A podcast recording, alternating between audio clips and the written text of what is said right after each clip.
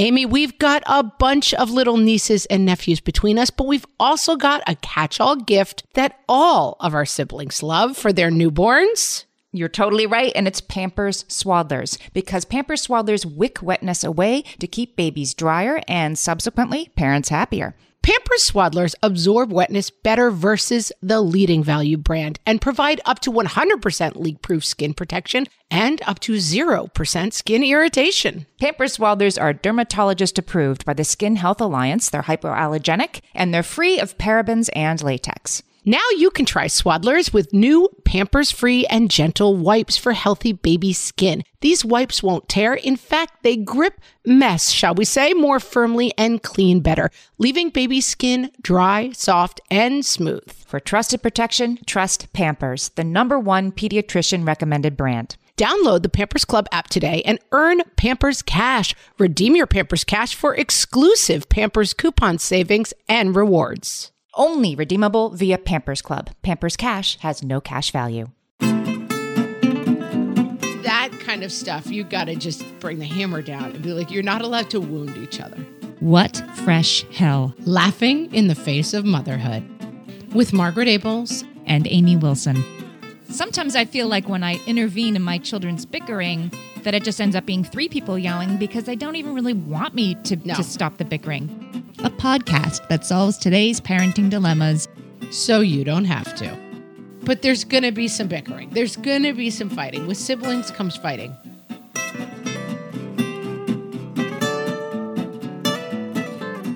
Hello, everyone, and welcome to this episode of the What Fresh Hell podcast. This is Margaret.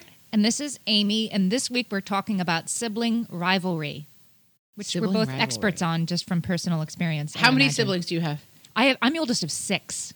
I'm the lower middle of four. Yeah, so a lot of siblings.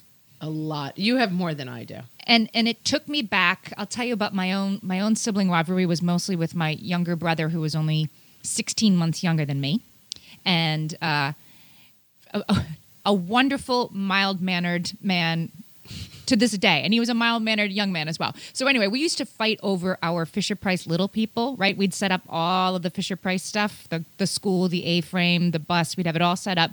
And we'd come to blows over something, or rather not going like I thought it should.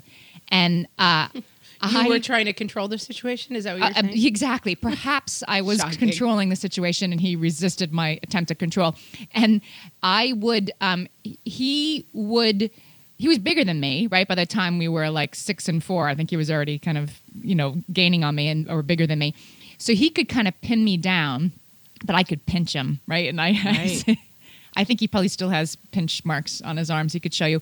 But the other thing I would do is so we would fight, but when he would get the better of me physically, which would be pretty quickly because he was a big kid, I would then switch into the like, oh my gosh, I'm so hurt. I would use my nascent acting skills. Oh. And I'm like, I'm hurt. I think you need to get me a drink of water. I would always say like to him. Yes. Oh my gosh, I'm so hurt. Can you just get off me and go get a drink of water? And I remember him being like, I am not falling for it this time. You are not hurt. And I'm like, no, I really am. I think you need to get mom. And then as soon as you get off me, I'd be like, back to the pinching. That's kind of evil. Fell for it. How's he doing in life now? We'd have to ask him. He should be a guest. But that was how I would. No long-term scars from the manipulative sister. Yeah, you fell for it. My manipulation would be the card I would play every time. And it always worked because he was a sweet kid who didn't really want to hurt me. So that was my weapon of choice. How did you partake in sibling rivalry in your home? Well, we were a threesome. We were born 3 in 3 years, June, September. So we were basically like Irish triplets. And then 5 years later, my sister was born. So in our very young days, it was just the three of us. And I think it was mostly just the girls torturing my brother, if I remember correctly. My brother, we had also then, just to complicate things, my mom's sister had 6 daughters. And we were my brother and 3 girls. So when we would all get together, it would be 9 girls and my brother. It was like a sister-wives situation. And it was totally, and we, I mean, I still think like, wow, that was a lot for him to be up against. How'd he turn out? Should we have him be a guest? Yeah, possibly. What would he say? Talk back about those days. I just remember him. He would get so frustrated. Like he's a very logical, reasonable, super smart kind of a guy. And I just think he would just be shaking his head in rage and anger. Like, what is wrong with you people? Yeah, good times. So yeah, the oldest, so it's like top down, right? So I really only had issues with my brother who was immediately younger than me. My brother who was younger than him now, like, you know, so my brother Jim, he had trouble going both ways, but I could observe. That's how I was. So I had my younger sister who I tortured, and then the older ones kind of tortured me. Like I was definitely there was definitely a lot of like kicking it down the street. I'm used to having an expression and it ends up with like, and the baby has to just kick the dog. But it was like everyone abuses the person down the line from them, basically. So, yeah, but my siblings, I mean, we grew up. I mean, we were quite the foursome. Like we just, I guess that's how siblings are. It's not that profound to say, but we were always together, you know. There was so much going on in the house. Like, sharing rooms and fighting and sharing clothes. Like it's shock. One thing about coming from a family of four, and I would assume even more so from a family of six, it really rubs the edges off, you know? Somebody said to me like marriage is like your sandpaper, like you're in charge of like rubbing off each other's kooky edges, but siblings serve a very similar purpose. Yes. I say this all the time about my youngest is... I mean, I say this as her mom, but I say it, I think, fairly objectively. There is something about her. She is like whatever the equivalent of a Gerber baby is for a 5-year-old. She has like white blonde ringlets, big, wide set apart blue eyes. And she gets a tremendous amount of attention outside of the house for being pretty and cute. Like people always stop her in stores and they're like, you're so pretty. You're so cute. I think she kind of checks all the boxes for what people want in a 5-year-old, you know, tow-headed little girl.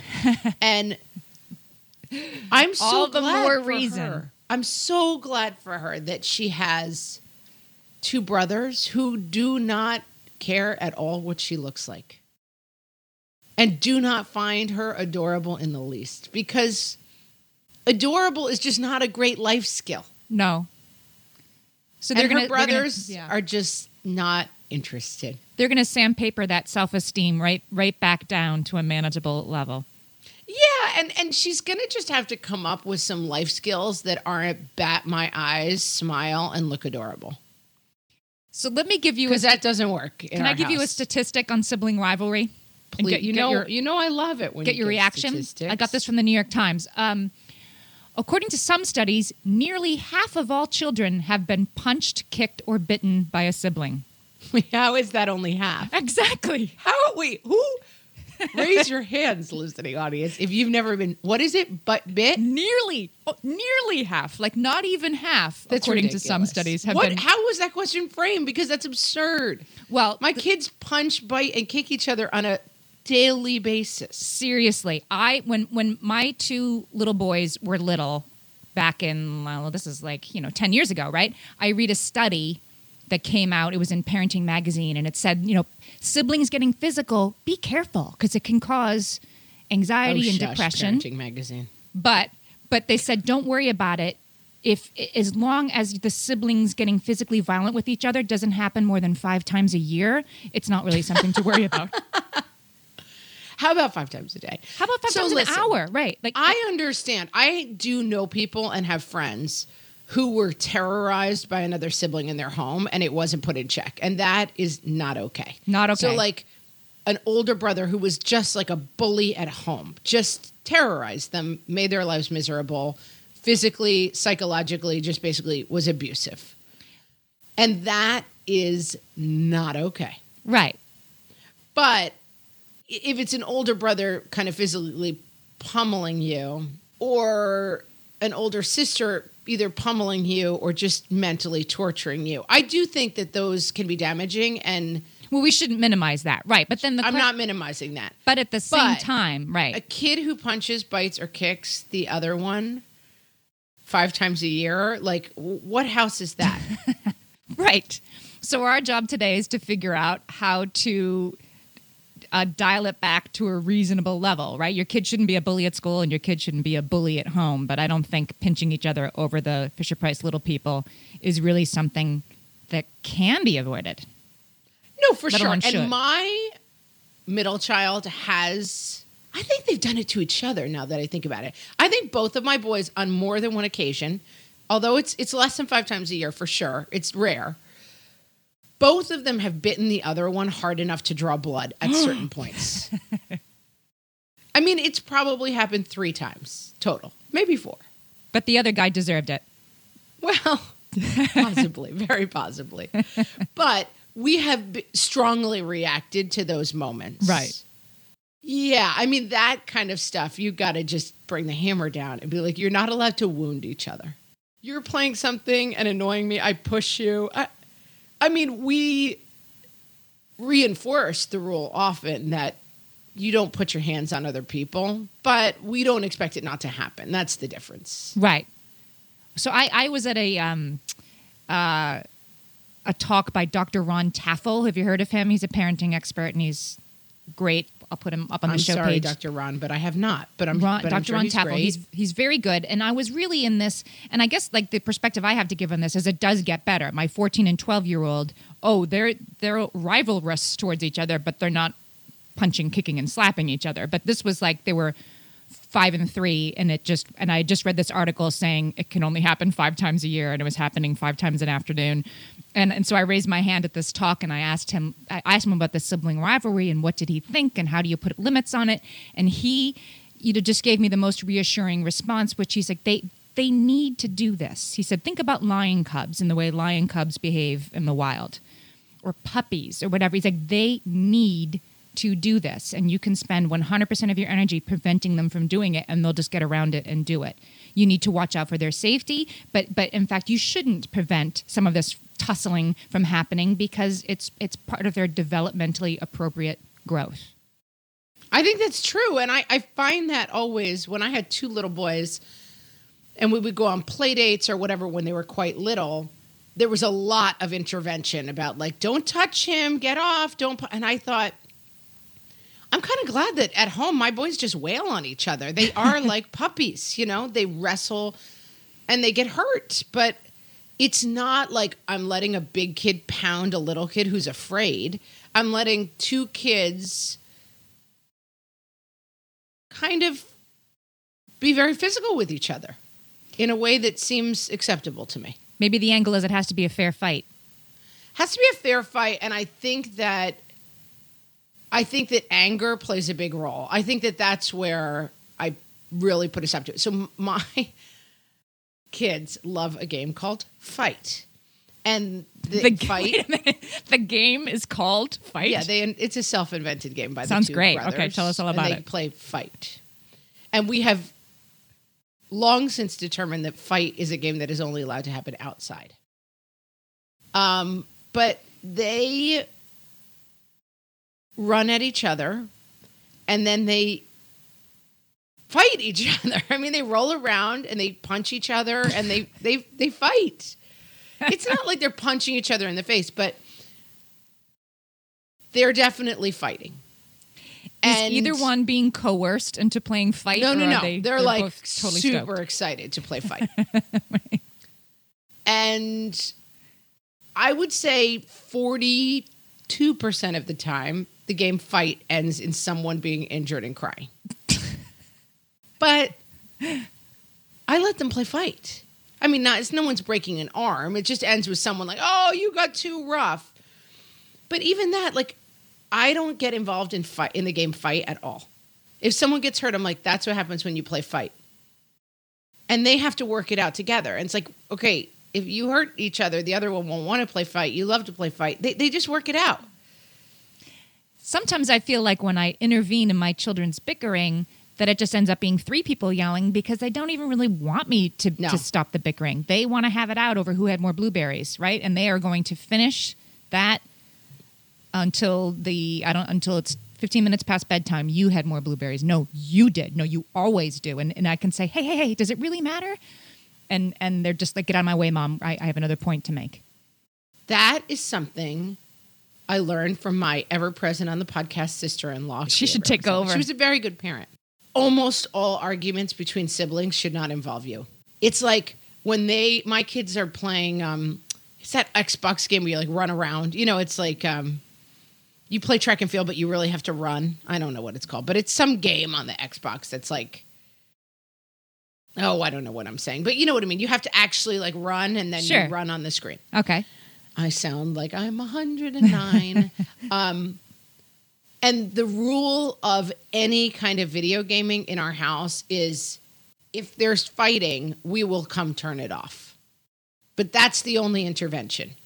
If there's enough fighting that someone's crying or anyone's that upset, we will come turn it off. Up until that point, figure it out. Like, so if there's a problem and you know you're about to make somebody cry over it, that means Mom or Dad is going to come turn that thing off. And that's the point at which I intervene. I like it. And I agree. So Dr. Sears, you know, the very famous Dr. Sears. Yes, he says, I have heard of that dude. You heard of him. He says about this, it's going to be a little cutesy for you, but he says, ignore smallies, address biggies. Yeah, that's too cute for me, but okay. So we're going to call it ignore small, address big, right? But that sounds better for me. He said, if it's something small, like fighting over a toy, you state the consequences and what you expect. I'm going to go out to the garage right now, and when I come back, you guys are going to have worked out a system for who's going to get the toy first and who's going to get the toy second. Right. Because if you can't, then I'm going to take it away. And then you know, he says, but it's a biggie. I suppose crying about a video game is a biggie, or somebody actually being sort of victimized, or it's an unfair fight. Then you do get involved. But the question is how to get involved, when to get involved, what's the best way to get involved. That's. Because, like I said, it just ends up with three people yelling, and they just turn their need for conflict on me in the middle, and then I have them yelling at me. And absolutely, and it's like so many things in parenting, you have so little control. You have so little control over so many things, and something you just said, like, do you get involved as a parent? And I think it is so tempting, and I fight it in myself. But I think for a lot of it, my oldest son is very, very easily and constantly irritated by his little sister. She just drives him crazy. Okay, I share that at my house, so let's talk about that.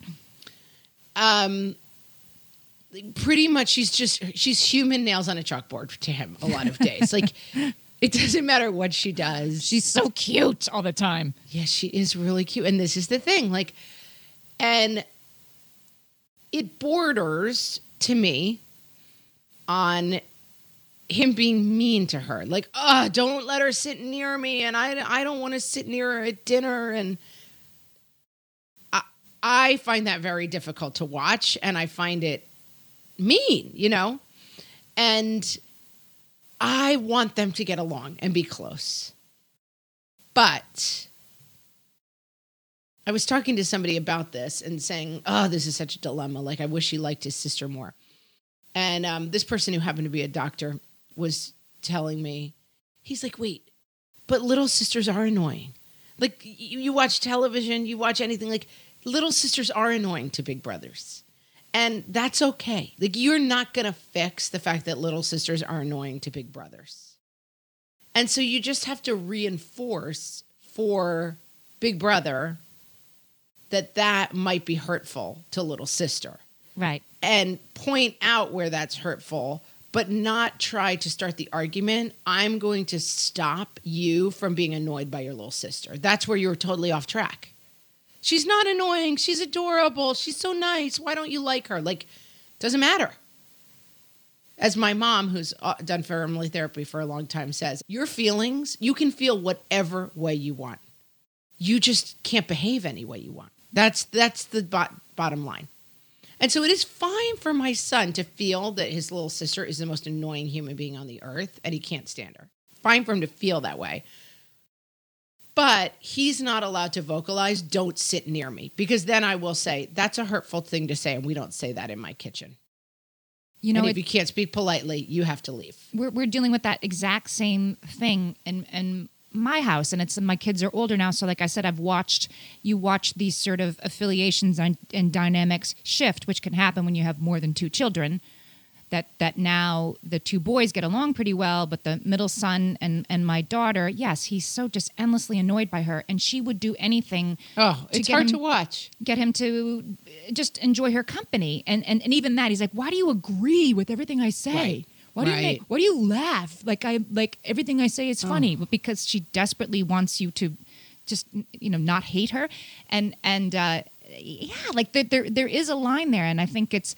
But you're right. You can't intervene by saying, stop being so mean to her. You have to make it in his best interests or see it as an empathetic thing. I think you just have to make it incredibly behavior-based. That you will not control. And I will say, I had a sister who was 5 years younger than me growing up. And she was a total usurper to my young self. Like, I was the cute little one. Then we had a baby. I hated her. My mother, this is a true story. I will get my mother to call into the show and verify it. My mother got called in by my kindergarten teacher because I had drawn a picture in kindergarten. My mom had just had the baby. And it was like a triptych, like a 3-panel cartoon. Okay. And my kindergarten teacher wanted to show it to my mom because it depicted a mom with a big belly. Pregnant. Then the next picture was a mom holding the baby. She'd given birth. And then the third picture was a gravestone with baby written on it. At which point my kindergarten teacher said to me, "Oh, how lovely. You've drawn the circle of life. The mom has the baby, then the baby's alive, and then long, long, long time later, the baby dies." To which I replied, "Some babies die soon." And my kindergarten teacher was giving my mother the advice not to leave me alone with the baby. And that basically defined our relationship for the first 10 years of my sister's life. And I was exactly the person who you're describing as your son. And I have memories. And I mean, everything she did drove me crazy. And she followed me around like agreeing with everything I said. And I was so mean to her. And I have memories of feeling really bad, but like, nope, got to keep up the show. Like, can't break down and admit I like her. And it drove my mom crazy, but it didn't change. And now I will say happy ending. My sister and I are total besties. We talk on the phone every day. We watch each other's kids. We're always together. She's totally like my BFF. You just took her kids while she went on vacation, right? Yeah, that's the kids I had while she was on vacation. Yeah. She might just be using me. It's possible. But, I mean, it was bad. It was bad for years, really years. And my mom, I know, again, it's hurtful to watch your adorable little 5-year-old tottering after a 10-year-old who's like, "Leave me alone. You're dumb and annoying." Like, oh, it's a horrible thing to watch. But I do think it's a mistake to think as the parent you can fix the dynamic. Right. You can demand the behavior, but you can't fix the dynamic. But I guess it's helpful to think like they won't turn up to be, they won't always grow up to be Blanche and Baby Jane. They can't. No, hashtag it gets better. I mean, we still could have our Blanche and Baby Jane phase down the line. And I'm kind of looking forward to it in a weird way, but no, I mean, yeah, it did get better for us. All right. Well, so that I think We've covered a lot about siblings. I think that's a good place to break. I feel there's more to be said about this like triangular dynamic that both you and I have and like who's on whose team. I want to figure out now that we've set up that, okay, most of the time it's fine. Once in a while you do need to intervene. Let's figure out how to intervene usefully. Good. All right. Lots to talk about when we get back. We're going to bring you this little bit and we will be right back after the break.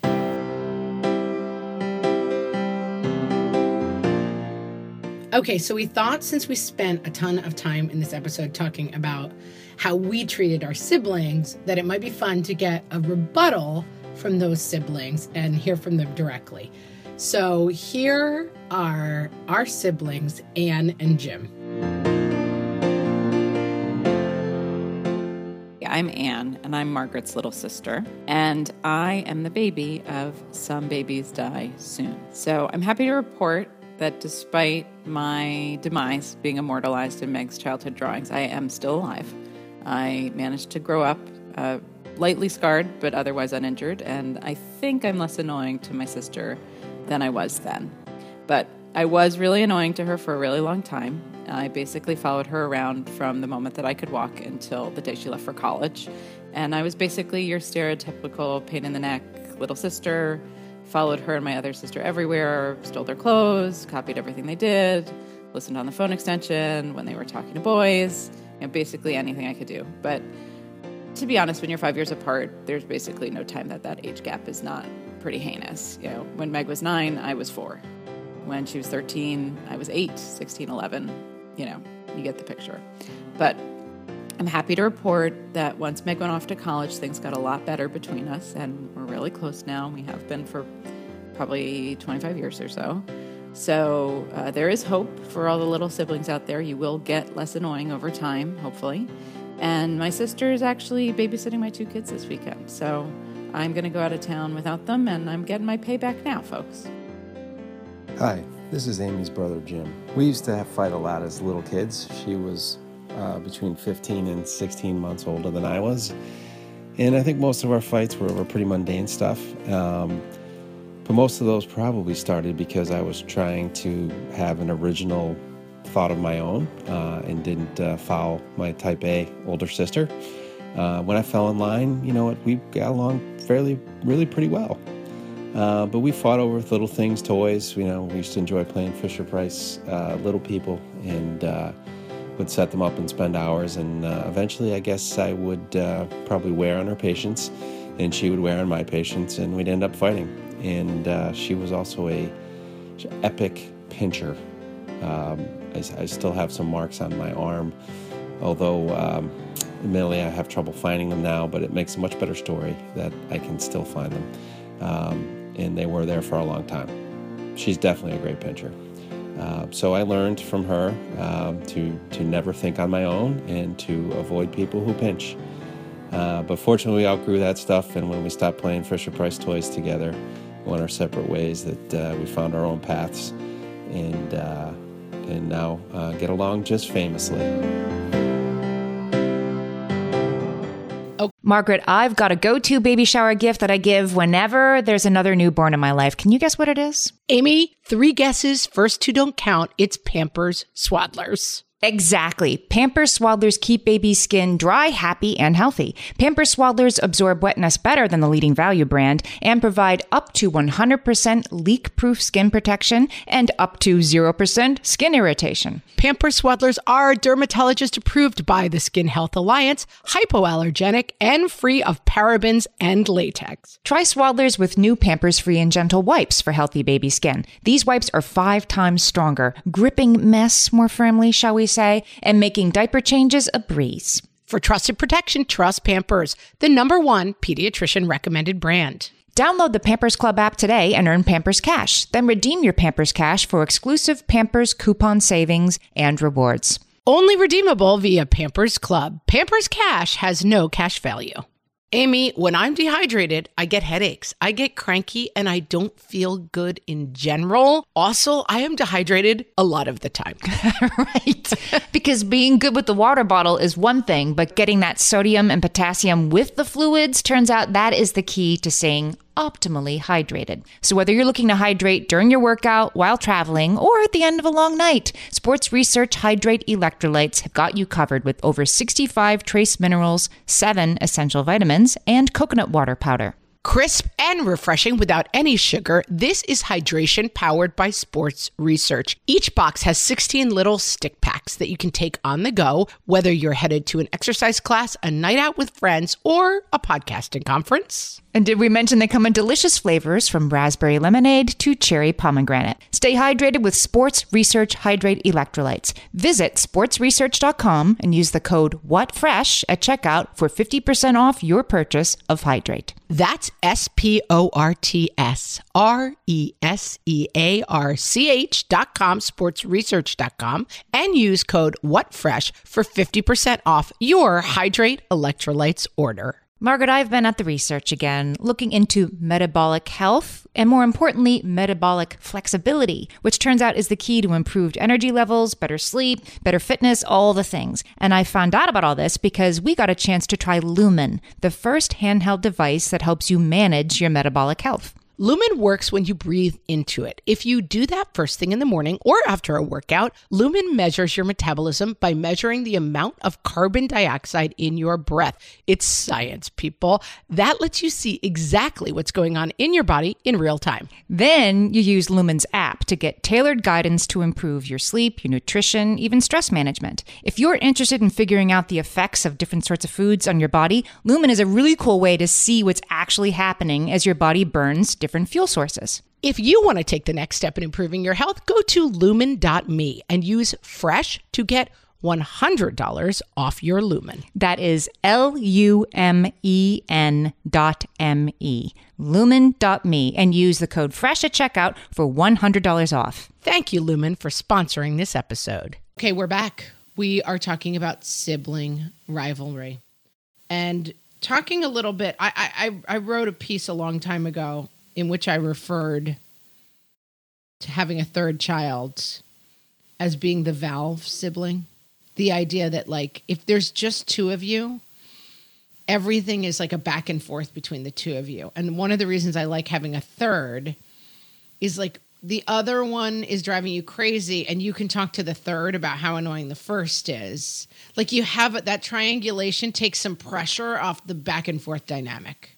I have found that any combination of two of my three children is suddenly amazing.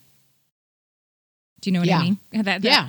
My oldest and youngest, fine. My oldest and middle, fine. When one of the children is not around, they can usually get along very well. Most of the squabbling seems to happen when all three are together. Yeah, it's like we're kind of saying backwards things, but so I'm talking about long-term. Like, okay, long-term. If there's just two siblings, like those two siblings have issues, and they're just like a ping pong back and forth. But then when you have a third sibling, it gives a little valve to, like, let off the pressure of that two dynamic, because you can always just pick to hang with your third sibling.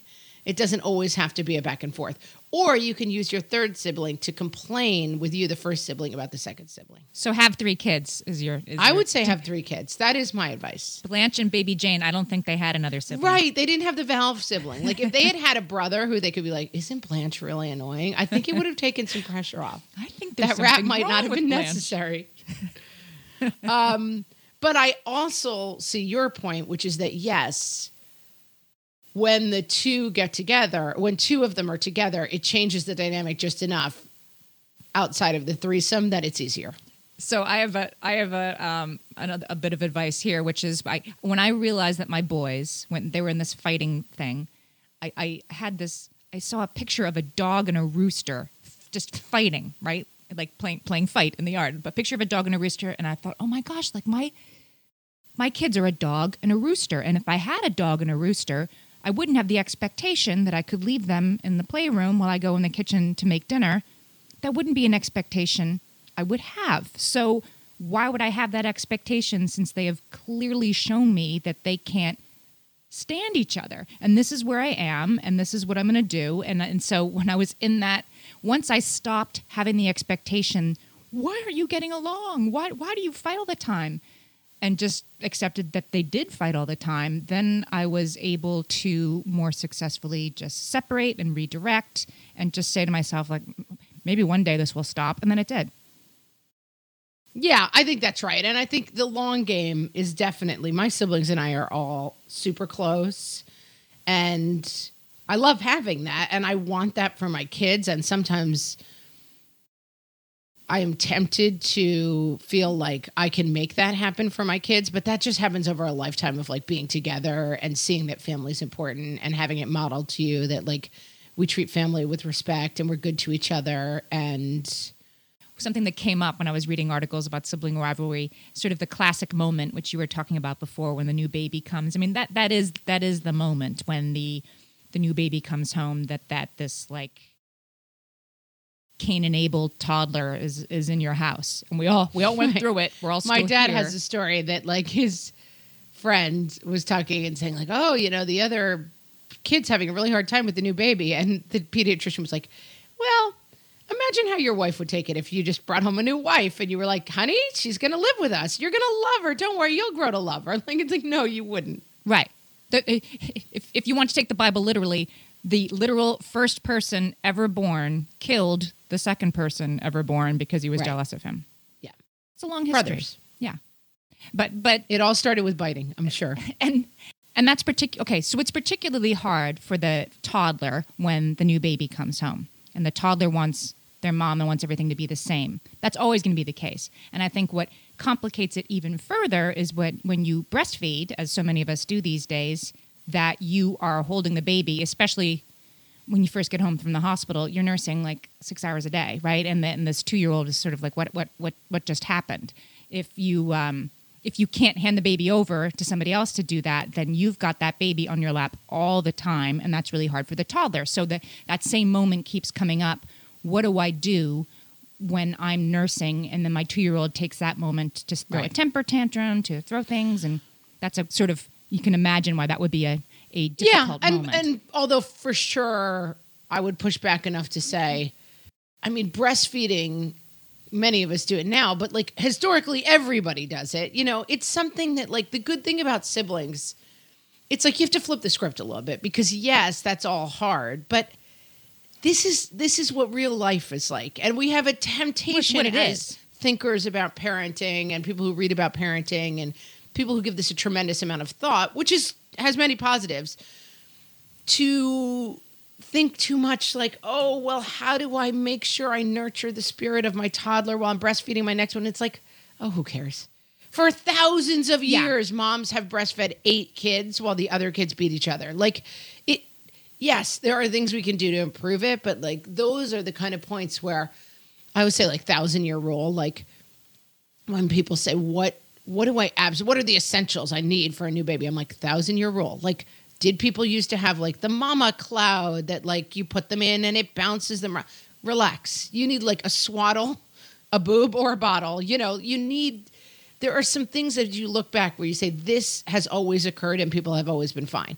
And certainly there are improvements to be made, but I think that so much of what's good about siblings is that they take us out of this narrative of I am going to completely control this child's environment and make sure that there are no rough edges. Because a sibling is like a human rough edge, but that's good. Yes, but I'm talking about making the breastfeeding easier in that moment for the mom. I'm not worried about sanding off the rough edges for poor Declan, who doesn't know what happened to him. Right? The mom, you know. So that, yes, you're right. Like, I was that person. Like, well, what will become of Declan? How could I be doing this to him? Giving him a sibling? Right. Will he? I definitely had those feelings. But in that moment, I think it's okay to be like, so mom, have like a special basket of books next to you that the 2-year-old only gets to see, or the toy he only gets to play with, or the show she only gets to watch while you're nursing. Make nursing the baby into extra special fun time for that 2-year-old. And I'm not saying you have to like give double attention to both of them at the same time, but just figure out something that older kid only gets to do while you're paying attention to the baby. And then then you always make me sound like the mean person on this podcast because I'm like, that's not important. I don't care. Don't give him bucks. Well, I think it's just like the planning isn't always about making the kid's life easier. Sometimes it's about making the mom's life easier. Sibling rivalry is a pain in the rear for the caregiver. Yeah. I mean, I guess my point is, you should take out of it, oh, this is wounding them, then I need to fix this by having this not happen. That's impossible. That's an impossible standard.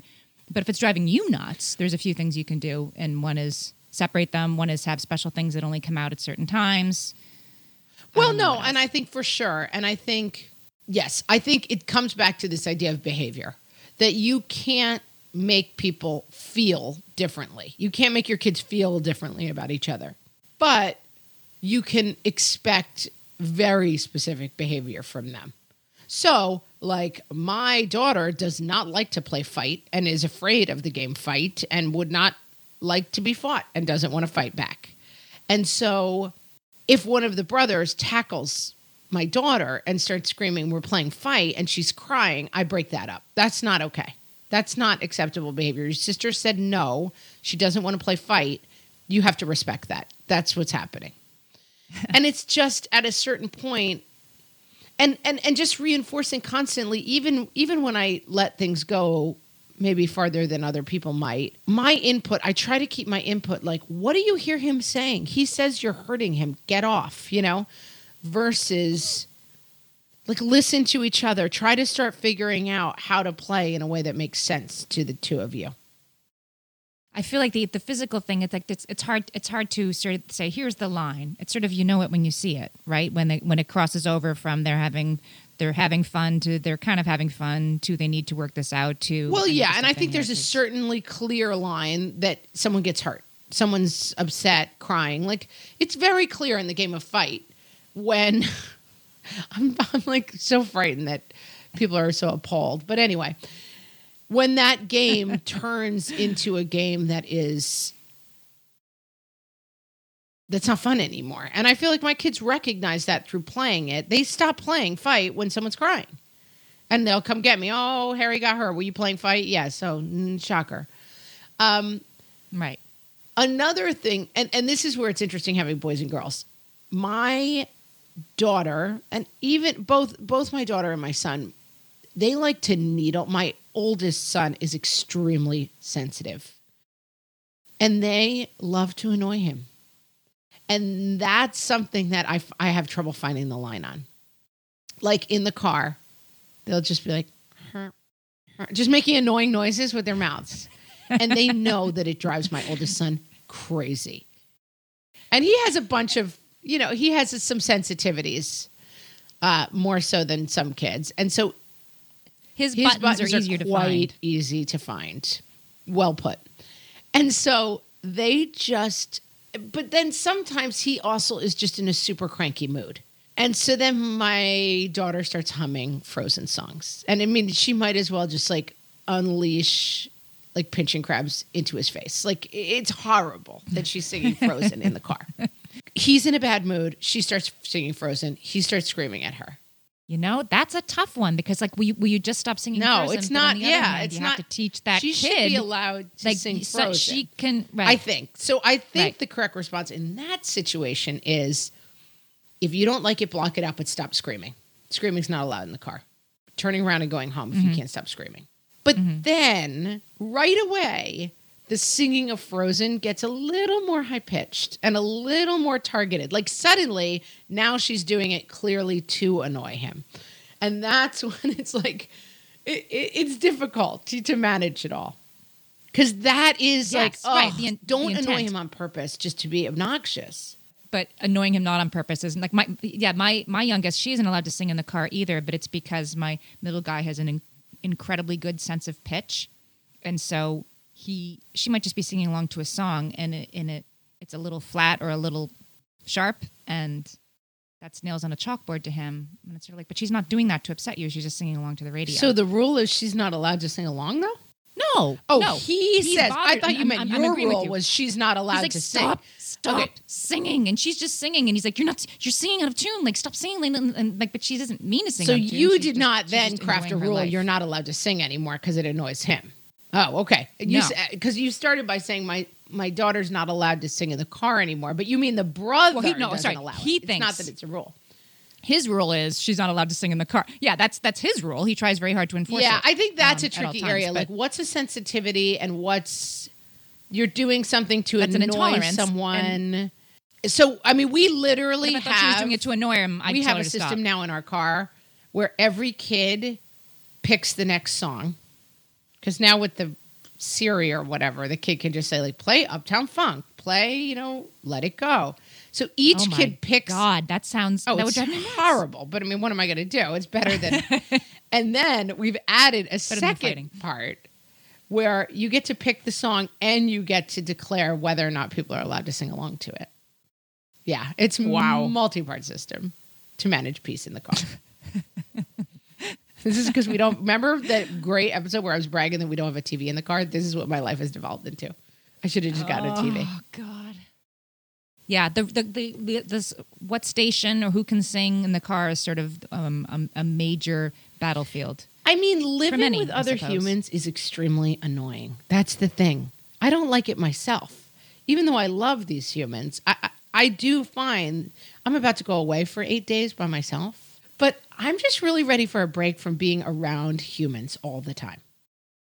It's just, it is very annoying to have to listen to other people's voices, watch my oldest makes a lot of noise when he eats, and that's the nails on the chalkboard for his brother. But again, it's good. Like, it is disgusting to make a lot of noise when you eat. So someone should tell you, like, right. That would be a good life skill. That's disgusting. Right. And his brother has taken up that mantle quite heartily. And I do think they're helping each other sand the edges off, but it's not easy. Okay, so then I think that there's a related point here, too. It's like sometimes you have to consider as the parent, because I find the bickering so annoying, right? But again, if I'm going to tell my son, well, she's not doing that to annoy you, so you just have to learn to be more tolerant of it.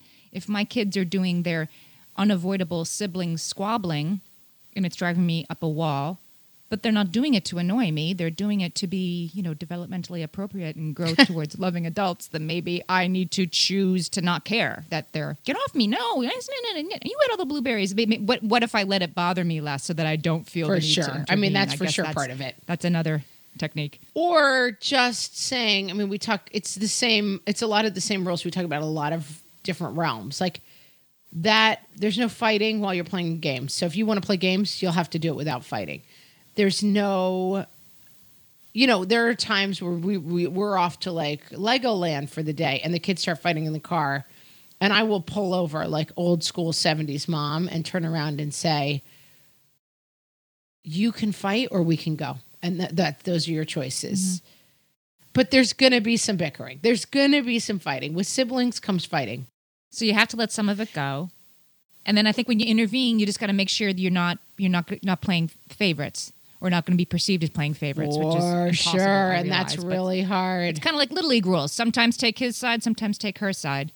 I try to do that because otherwise I'm always, if I'm not careful, I will always intervene on behalf of whoever's younger. Well, and I definitely remember that from my dynamic equation with my sister. I was the bully. I was the terrible, mean, ugly sibling.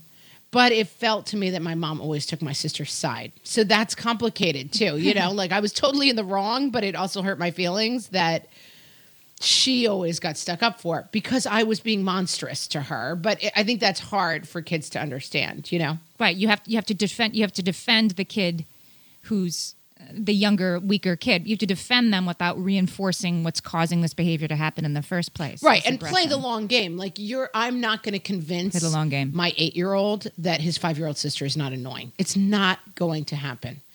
I can stop him behaving cruelly towards her, letting them get physical with each other. But I don't when they choose, I'll let them choose. They have 2 bedrooms, between the 3 of them. And sometimes they'll break up for little overnight slumber. They'll switch up. The boys share a room and then my Peggy's in her own room. I let them sort out, and my Mac will never choose to stay over with Peggy. And I don't force him to. I'm not like, no, you have to, because that's your sister. You have to be nice. But I occasionally say to Peggy, like, oh, he's such a pain. He's not nice, but what can we do? So you have to intervene. You have to intervene when somebody's actually crying, and hopefully before somebody actually gets hurt. Like I'm hurt and really being hurt are very different things. When I told my brother he had to get off me because I was really hurt, I wasn't. Dirty liar. I was just ready to be done playing fight, and it worked. It always worked. So you have to intervene before somebody's actually getting hurt, and I think you have to intervene if you actually see self-esteem being eroded, which I did see that in my youngest, and I had to sort of talk to her brothers about. Think about. Well, that's definitely true, and that's something that I talk to my sons a lot about. Like, hey, I think she feels left out. How do you think that would feel? She's the only girl. Talking about the feelings and addressing the behavior, but not going the like classic Facebook meme, like here's your get along shirt and you're going to sit in it for 2 hours because that's going to make you love each other. Yeah. And then I sometimes reinforce a little bit, which I love to see in my kids. Like when we go somewhere, we go away. It's like my sons will say things like, we don't even have to bring friends because we have our each other. Like, and I just reinforce that stuff. And especially my boys together are very cute. My youngest just freakishly learned to ride a bike at 4, you know, just like sat on a bike and rode away. Like never had to give him a push. I mean, he just figured it out. My oldest had a terrible time learning to ride a bike. And also we don't live somewhere where we get to bike a lot. And so there would be 6 months where we wouldn't try it. And just over the last break, we were down in Florida and he learned to ride a bike. And his brother and he were like, Mom, can we go out and be bike bros? We're going to ride around together because we're bike bros. And I was like, oh, that's so cute. Like I love, and I always say in that, we talked about in the after school or the scheduled thing, like the idea that the best thing you can say to a kid in sports is I love watching you play. I do try to reinforce that. Like, man, I love watching you guys play so nicely together. I love watching you guys have such a good time together. Like reinforcing that that's a really positive thing. One. So you're the whole like school hot thing now is like catch them being good. But yeah, like when I see them having nice interactions, I try to just give them a little attaboy for that. Positive, yeah. But positive, man, it's a long game. I'm telling you people, like you can't make them like each other. Get out of that game. Okay, so take the long view. Don't expect to solve it. Positive reinforcement. Ignore smallies and address biggies. No. Ignore That's small things. Ignore the smallies. And sometimes you separate them and you wait 6 months. Yeah, and just come down hard on the behavior. Like you can feel however you want towards your sister, but you cannot punch her in the face for no reason. And find that subtle line Put that on Facebook. If someone is annoying you by just existing, that's your problem. If that person is annoying you because they are having a lot of fun being annoying, that's their problem. It's a fine line, man. That one's hard, especially with a girl and boys. Like that's an interesting dynamic. I'm going to put that in my car right on the dashboard or just like laminated cards I can hand out to each passenger. Right, just like a sign you can hold up. Remember this? We're on this rule. Then you give another one. No talking about the food at the dinner table. We're on this rule. Yeah, I think that's sibling rivalry, and I do. I think we solved it. My brothers and sisters and I massacred each other as youth. I mean, we were terrible to each other. My brother would go a whole day, calling it No Meg Day, where he would completely pretend I didn't exist for 24 hours, and he like nothing I could do would make him acknowledge my existence. I mean, psychological torture, physical beatings. I mean, it was a horror show. And yet, my siblings and I are like close as can be. We're like, we're BFFs. So there's an end of the rainbow. I hope so. All right. So tell us about sibling rivalry in your house, how you're dealing with it, how you're not dealing with it, what you choose to let go and what you choose to intervene You can do that by coming to our Facebook page, facebook.com/WhatFreshHellcast. Or you can tweet us on Twitter @HellFresh. Or you can go to our website, which is whatfreshhellpodcast.com. Anything else? Oh, Instagram. We're on Instagram. We are so now. Did you know we have an Instagram account now? Which is also What Fresh Hellcast. I'm trying to do some sort of consistency among our many social media. So What Fresh Hellcast on Instagram. Maybe you can just send us some pictures. Oh, that would be fun. That would be fun. I'll put my siblings picture up. And that would be really fun, actually. Pics of siblings. All right, we'll do that. That's siblings. And also, please, as always, if you are enjoying the podcast, please give us a review on iTunes. That's what really helps other people find the podcast and tell other folks about it on Facebook so we can keep growing. If you go to our website on the right sidebar, it says enjoying the podcast, leave a review, and it takes you through a very exact step-by-step. Because that's Amy likes to walk you through it. She doesn't trust you people. I like exact step-by-steps. I do. All right. And with that, that's sibling rivalry. And we will see you guys next time. Thank you for listening.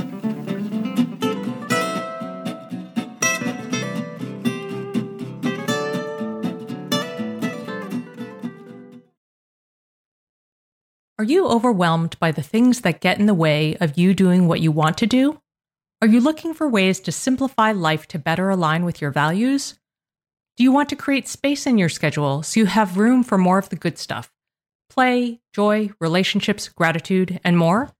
If you answered yes to any of these questions, I invite you to check out Edit Your Life, a podcast to help you edit the unnecessary from your life so you have more room to enjoy the awesome.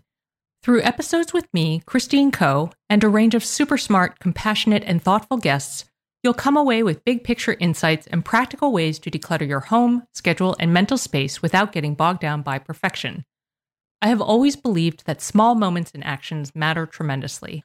My goal is to help you find agency and space in your life through doable baby steps that will leave you feeling accomplished instead of overwhelmed. Check out Edit Your Life wherever you enjoy your podcasts. Oh, hey, everybody. It's us, Blair and Molly, your old pals from Toddler Purgatory. Two moms who are also actors, who are also creative beings, who sometimes feel stuck. And this is our new podcast, Unsticking It with Blair and Molly. What happens when your creative spark just seems to disappear? Gone. Poof. Bye. See ya. What happens when life gets in the way of your creativity instead of nourishing it?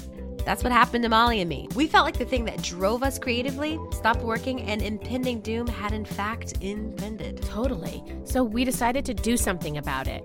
And that was steal ideas about getting unstuck from the most creative people we can find. We talk to guests about how to break through the mucky, gluey, sticky wall that can get between you and your creativity. We hear about their journeys, their successes, their challenges, and even their bougie coffee shop orders. And we're not just talking Bob Ross type paint on paper artists here, though we talk to them too. We're talking to actors, creative directors, dancers, and people who are working hard to be their best creative selves in a world that can sometimes feel real uncreative. We all have something to teach each other, so let's steal their ideas together. Join us, won't you, as we deep dive into how to unstick ourselves from the life gunk that can get in the way of our creative freedom. Pandemics, school calendars, world events, lack of sleep. Oh, get out of their life gunk. And let's get back to your best creative self. Subscribe to Unsticking It with Blair and Molly. You're not going to want to miss an episode. Unsticking It with Blair and Molly, because sometimes life sucks. Unsticking It.